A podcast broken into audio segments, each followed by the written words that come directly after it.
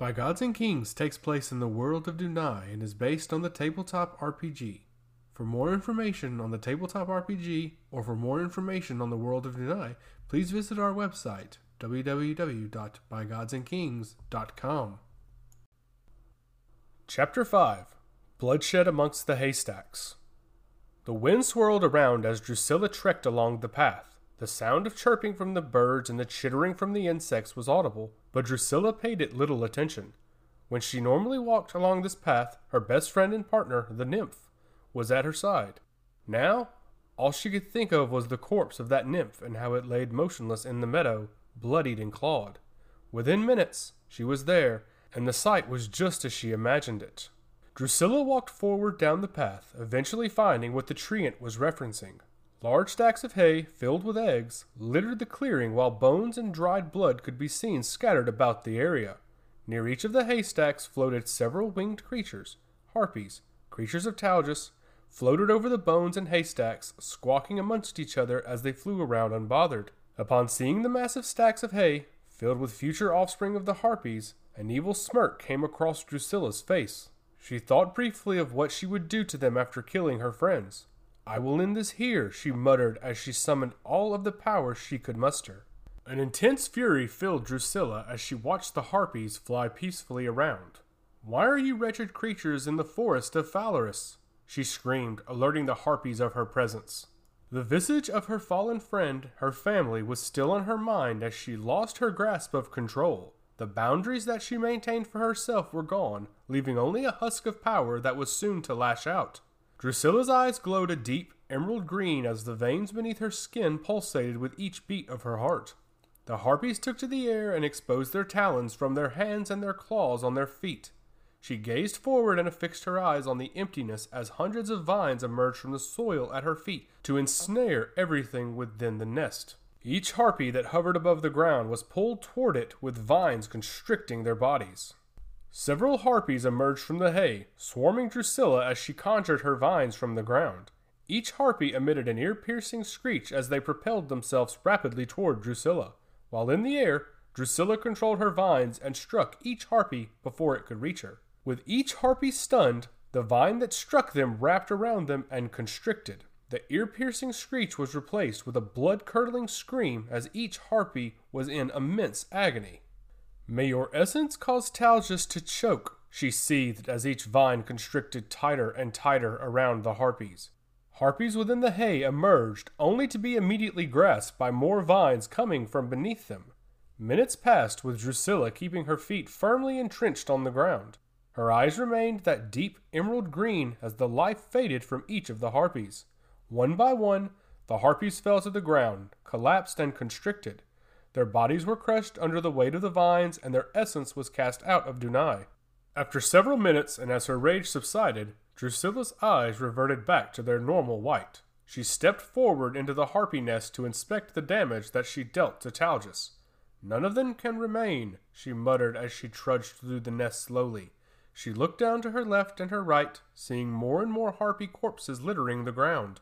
Inside the hay, Fertilized eggs were waiting to hatch, which Drusilla knew could not happen.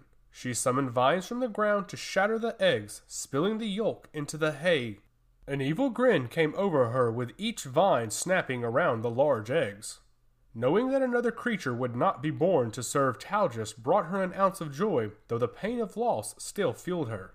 Once Drusilla reached the center of the nest, an awkward and unwelcome sight gave her pause. She glanced over to see the remains of several children on the ground beside a large stack of hay. Their hands were bound to a wooden pole by rope and their skin was covered in scratches and claw marks. The children that she was sent to find were dead, but now there was a bigger threat at play. Without finding out why the harpies had made it into the forest, she knew it was only a matter of time before they returned. Talgus, the god of the atmosphere, had his grand temple to the north in the city of Korath. Around it were several harpy nests, but they had never made it into the forest near Telerifel. What a waste, muttered Drusilla, as she couldn't take her eyes off of the young corpses. What an absolute waste.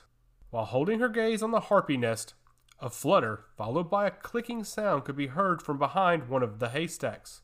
Come on out, it's safe, stated Drusilla without turning her head. A dryad with long, green hair and light green skin with dark green cheeks shuffled out slowly. Drusilla exhaled slowly and hung her head. Finally, taking her eyes off of the corpses, she glanced over at the dryad as a single tear rolled down her cheek. I need you to do something for me. Will you head to the Grand Temple and seek out the abbot? Her name is Virtualis. Tell her that I found the bodies of the slain children and that harpies from the north have invaded the forest.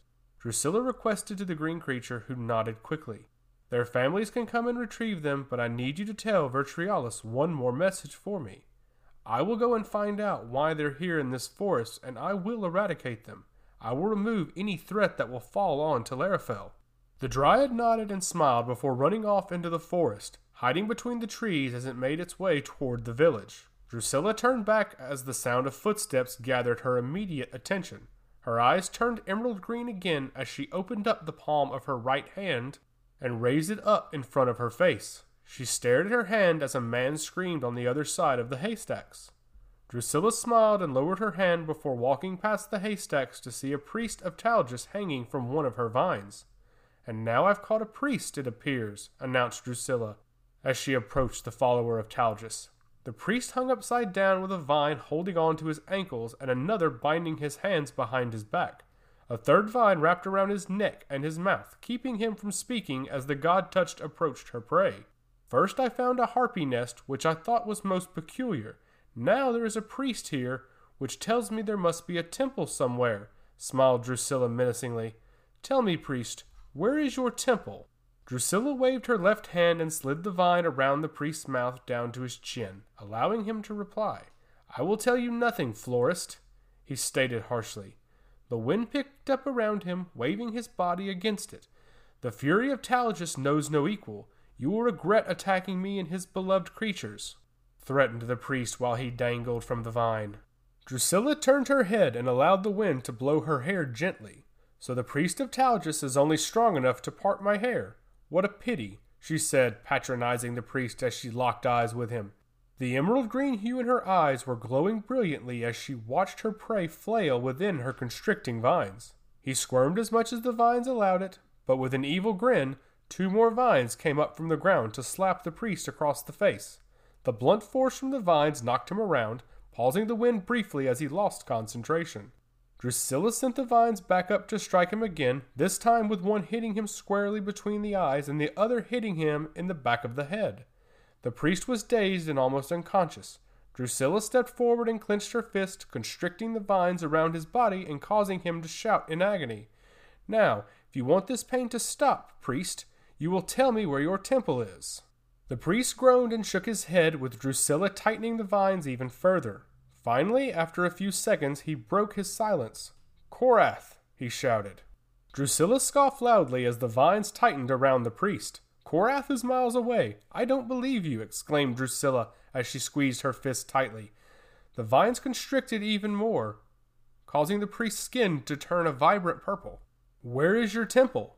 The priest screamed as his bones started to crumble underneath the weight of the vines. North, two miles, he muttered. Please, make it stop. Make the pain stop. Drusilla's emerald eyes glowed vibrantly as the bloodlust consumed her. She held both of her fists in front of her and opened her hands before clasping them together quickly. The clap was loud, but the vines constricted around the priest further, collapsing his body beneath their weight. The priest screamed for a few more seconds, but it ended abruptly with the priest's essence leaving his body for the trek to meet the goddess of law. Drusilla commanded the vines to release the corpse of the priest, dropping it to the ground with a thud. She smiled at her handiwork for stepping past it onto the path. She affixed her eyes to the north, knowing where she had to go. The Temple of Talgus was her destination, and no one could be left alive.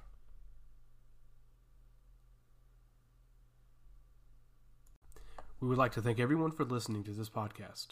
More content will be coming out on a regular basis. For more on By Gods and Kings, please visit www.bygodsandkings.com or www.scriptcrypt.com.